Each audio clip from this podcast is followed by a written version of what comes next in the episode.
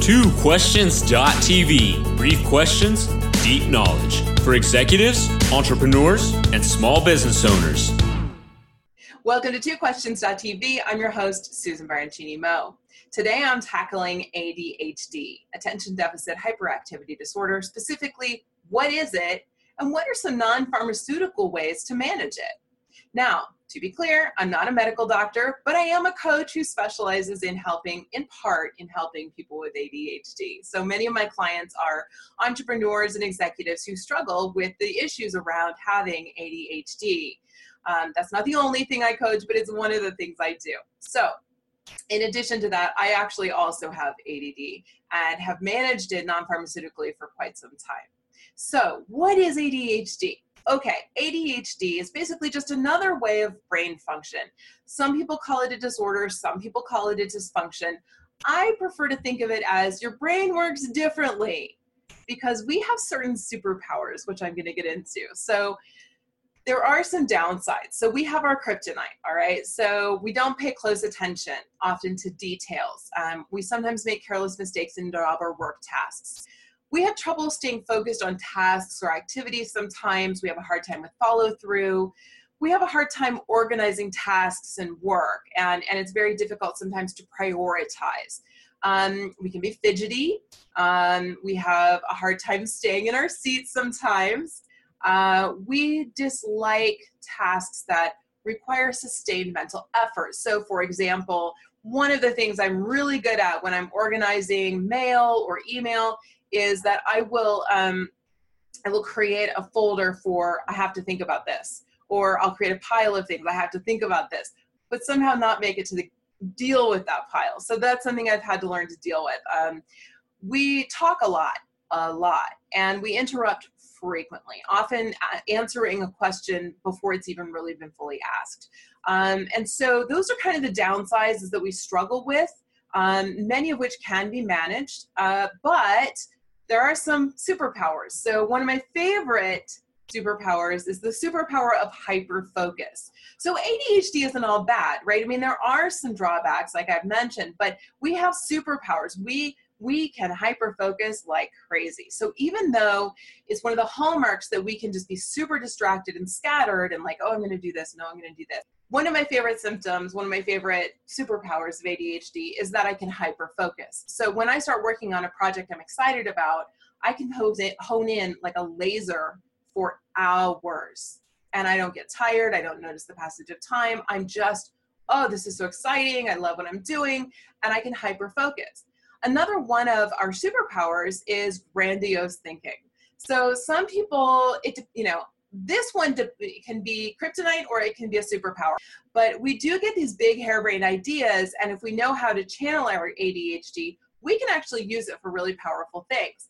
Um, so, so that's really what ADHD is. It's this assemblage of symptoms that basically indicate that your brain works differently. Now, again, I'm not a medical practitioner. I can't diagnose you. So if you have some of these symptoms, don't assume you have ADHD. Go to see a medical practitioner, preferably a psychiatrist or a psychologist who specializes in ADHD, because they're the ones who can really tell you do you have it? Is it really something you have? Now, to be very clear, if you are someone who just loses your keys occasionally or you're not sure where you left your glasses last, you probably don't have ADHD.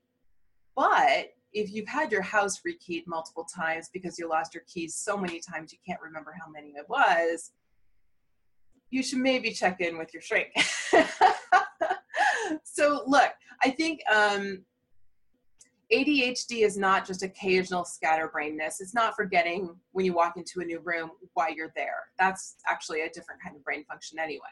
Um, but but it is a consistent pattern of an, a collection of symptoms, a collection of behaviors, a collection of ways that your brain functions that indicate that you have ADHD. And we don't know really the causes of it, um, but there's evidence that that it could be par- at least partially genetic.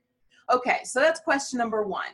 Um, question number two What are some non pharmaceutical ways to handle it? And I want to start out this particular question by explaining why. Why am I saying non pharmaceutical? Well, I've actually been on medicine for ADHD. Um, actually, um, many years ago, when I was first diagnosed, I thought, well, I'll try it and see what it does for me. But I also suffer from anxiety, and I'll talk about that in another episode. it's a whole other story.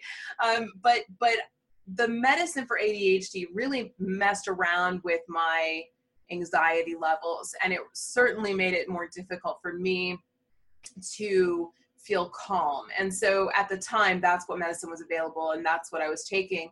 Um, it just didn't really sit well with me. It didn't. It didn't work well with me. So I opted out, and now um, I do a combination of other things. So what are those things? Okay. Um, first, one of the best things for my ADHD, as well as for anxiety, as well as a host of other mental challenges like depression and any other, you know, any other kinds of stress management is exercise. Exercise is phenomenal for ADHD. It's also phenomenal for anxiety and depression, like I said, other things. Exercise helps a lot. It kind of helps corral the energy. The research is really sound on this one. So, exercise, I think, is the best one. Now, two, diet. Now, this is an interesting one. I actually discovered this on accident. Uh, about a year and a half ago, my husband and I were it was recommended to us by a doctor that we try the ketogenic diet. Now, for those of you who don't know, ketogenic diet is high fat, low carb, moderate protein. So you avoid carbs. Like we, I think for many months we didn't eat any more than like 20 or 30 grams of, of carbs per day. So what we, what I discovered in doing that was that eating a lot of carbs makes my brain a little loopy. Avoiding carbs helped tremendously. It, I mean, I my thinking was so clear, and so for me, carbs were a big trigger. Um, and so I think um, I think it's a good thing to experiment with your diet some people I've heard uh, have said that um, getting away from processed foods or you know white flour or white sugar, you know, I think it's important to experiment with your diet and try a play play around with it and try different things to see what might help.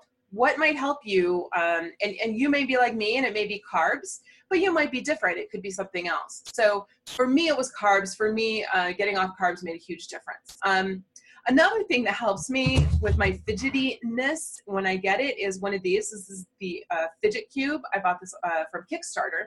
It has these little um, devices, little things to play around with, and little buttons to push and things. And it's just something I keep in my purse if I'm going to be in a meeting or something, and I just hold it in my hand and I play around with stuff. It's kind of the equivalent of a worry stone or um, change in your pocket. You know, it's just it's just something to have in your hand to fidget with, so that you kind of corral that that little bit of energy. Um, one of the big things that I do is I have a lot of routines. So, one of my biggest challenges with my ADHD is my forgetfulness. I'm extremely forgetful.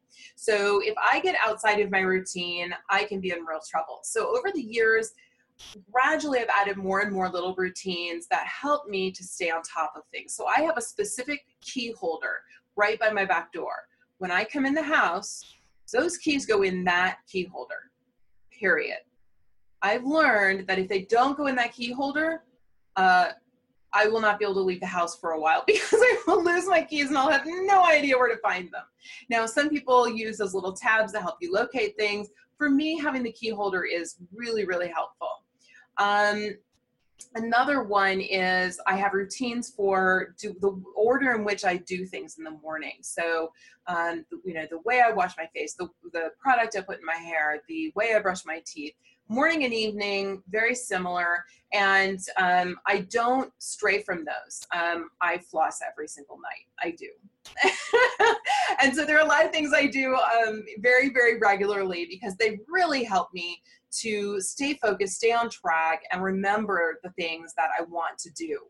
Um, in terms of work and priorities and, and schedules, there was a period of time when I really struggled to remember when my client meetings were. I had a paper and pencil calendar, I had all these systems that didn't work until I found the one that did, and that is I use Google Calendar. I have multiple calendars, one for my my business, one for this show. I have one for um, my personal life, one for things I do with my husband. My husband has his own calendar, and all of those coalesce on my phone as well as on my laptop so that I never miss an appointment. I never miss, unless somebody puts it on my schedule wrong, I don't miss those things.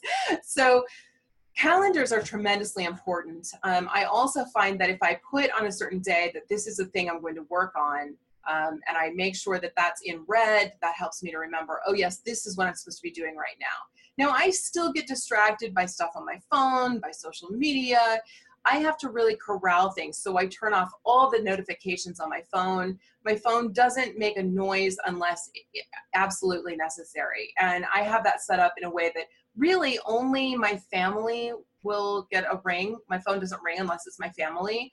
Um, and that helps keep me focused. I don't have text messages don't beep. I don't my email doesn't notify me on my screen when I get a new one. So I've really started to harness my time in a more effective way. Um, I also find that it's really important to find ways when you have ADHD to get the stimulation that your brain wants and needs um, ADHD brains, um, especially those that come from dysfunctional families, tend to crave challenge, stress, excitement, you know, conflict, all these things. And so um, the best thing to do is to find other ways to get those things and that are healthier. So for a couple of my clients, they really enjoy skydiving. And no, I'm not doing that. Um, for some people, it's you know doing things like trying to break a Guinness World Record. For some people, it's finding any other outlet, um, boxing or exercise. You know, exercise being a great one because again, it does really help with with the management of ADHD and corralling your brain. Um, but but yeah, I think those are really important things. Another thing I've mentioned on the show on reading, uh, which I'll link to in the notes, um, uh, another thing on reading is um, I have to be in a quiet place. So if you have ADHD, probably working in a place like Starbucks or in a noisy office, that's not going to be ideal for you. Um, but but those are some of the non-pharmaceutical ways that I manage my ADHD. Um, many people use pharmaceuticals and find them very very helpful. Um, there are some indicators that there's some biofeedback things. I haven't yet seen how those work. Um, and, and they say that a combination of pharmaceuticals and therapy that can help with thoughts, behaviors, coping strategies is very effective. It just wasn't the best thing for me. It wasn't the, the thing that worked best for me. So for me, the things that have worked the best is no, my, my routines are probably the, the one I use the most. But routines, calendaring, um, exercise and diet and just learning how to deal with those strategies has been the thing that's helped me the most. So i hope you found this useful and helpful. If you have strategies that you use for your adhd please share them in the comments. Let other people know because maybe i haven't included something. So i hope you found this helpful. Thanks for watching. I'll see you next time. This has been twoquestions.tv to subscribe to our YouTube channel, learn more about the show, the guests, and our host, Susan Baroncini Moe, visit us at www.twoquestions.tv.